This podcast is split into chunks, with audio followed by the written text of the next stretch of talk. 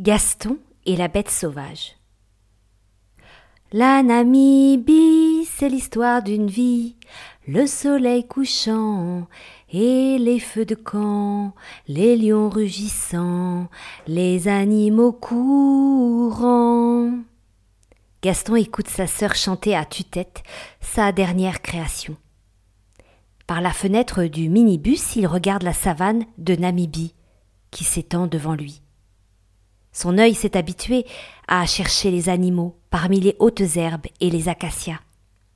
Il a déjà vu des girafes, des lions, des rhinocéros. Il va pouvoir en raconter des choses à ses copains à la rentrée. Au loin se dessinent de grandes montagnes perdues, au milieu de ces plaines arides. Certaines sont escarpées, fendillées, noircies par le soleil. D'autres sont toutes rondes, comme si un géant s'était amusé à faire des châteaux et des boules de sable. Gaston était merveillé par ces rochers que l'on peut aisément escalader. La petite famille va camper au pied de ces monts, à l'ombre du Spitzkopé. Un drôle de nom pour la plus vieille montagne de la planète. Tout le monde s'affaire pour organiser le campement, monter les tentes, recherche de bois secs, confection du feu de camp. Ici, les toilettes sont un peu éloignées. Pour cause, il n'y a pas de chasse d'eau, juste un trou creusé dans le sol. Gaston ne s'imagine pas s'y rendre seul. Tout le monde sait que la nature appartient avant tout aux animaux. Ils sont toujours là, à vous observer, même au WC.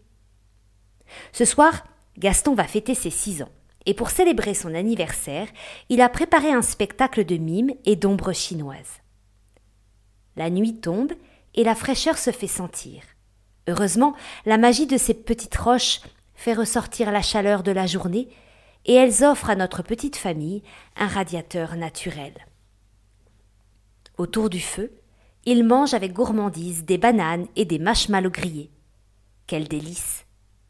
Tout le monde chante pour fêter les six ans du petit bonhomme qui se prépare déjà au spectacle. Roulement de tambour. Sur la façade des rochers surgit l'ombre d'un animal sauvage. Sa gueule paraît immense, ses crocs saillants et sa queue sans fin, tel un serpent. Elle rugit, elle grogne et se déchaîne, faisant trembler tout le monde de frayeur. Gaston fait bouger sa ficelle et ses bâtons de l'autre côté du feu, créant ainsi la parfaite illusion d'une bête menaçante et féroce sur l'écran de la roche.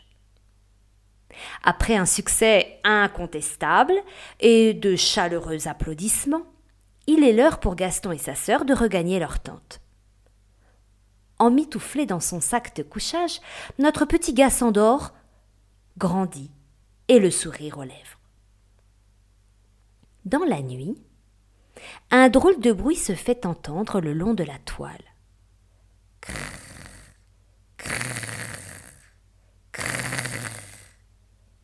Gaston réveille sa sœur, qui dormait à point fermé. Les deux enfants écoutent attentivement ce qui ressemble à des griffes qui se promènent sur la toile. Gaston repense à toutes les bêtes sauvages dont il a entendu parler. Serait-ce un chacal, un léopard, un monstre, un dinosaure? Tous les animaux à griffes sont passés en revue dans la tête de Gaston. Tous les animaux susceptibles de vouloir dévorer des petits enfants.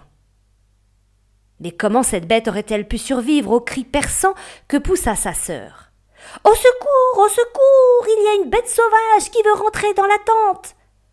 Blottis l'un contre l'autre, les deux enfants espéraient sans doute voir surgir leur papa, aventurier et brave, prêt à bondir sur l'animal, un couteau à la main.